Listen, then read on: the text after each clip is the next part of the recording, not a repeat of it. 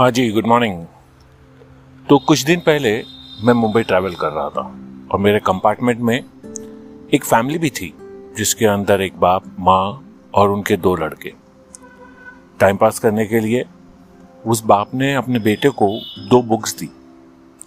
अब छोटा बेटा जो था, वो उसके ऊपर कुछ ड्रॉ करने लगा। बड़े बेटे को कुछ और इंटरेस्ट आया, उसने एक पेज फाड़ा और पहले उसे एक बोट बनाई। फिर उसने उससे एक टिकट बनाई जिस पे लिखा उसने डिज्नीलैंड। उसके बाद उसने उससे एक प्लेन बनाया। और ये देख के छोटा बेटा जरा परेशान हो गया।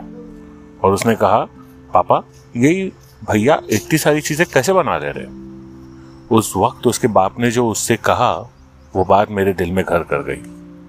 उसके बाप ने उससे कहा कि, बेटा, ये ज़रूरी नहीं है कि आपके पास क्या है, मगर ये ज़रूरी है कि आप उसको किस तरीके से इस्तेमाल करते हैं। अब ये चीज़ हमारे अगर दिल में सोची जाए तो ये काफ़ी इंपॉर्टेंट है। अगर हम देखें, हम सबके पास कुछ ना कुछ है। मगर ये ज़रूरी नहीं है कि हम उस चीज़ से क्या करते हैं।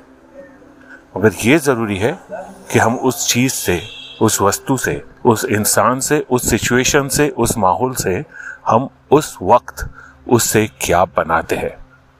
So what you make is more important than what you have इस चीज़ के साथ हम अपना दिन शुरू करते हैं। Have a nice day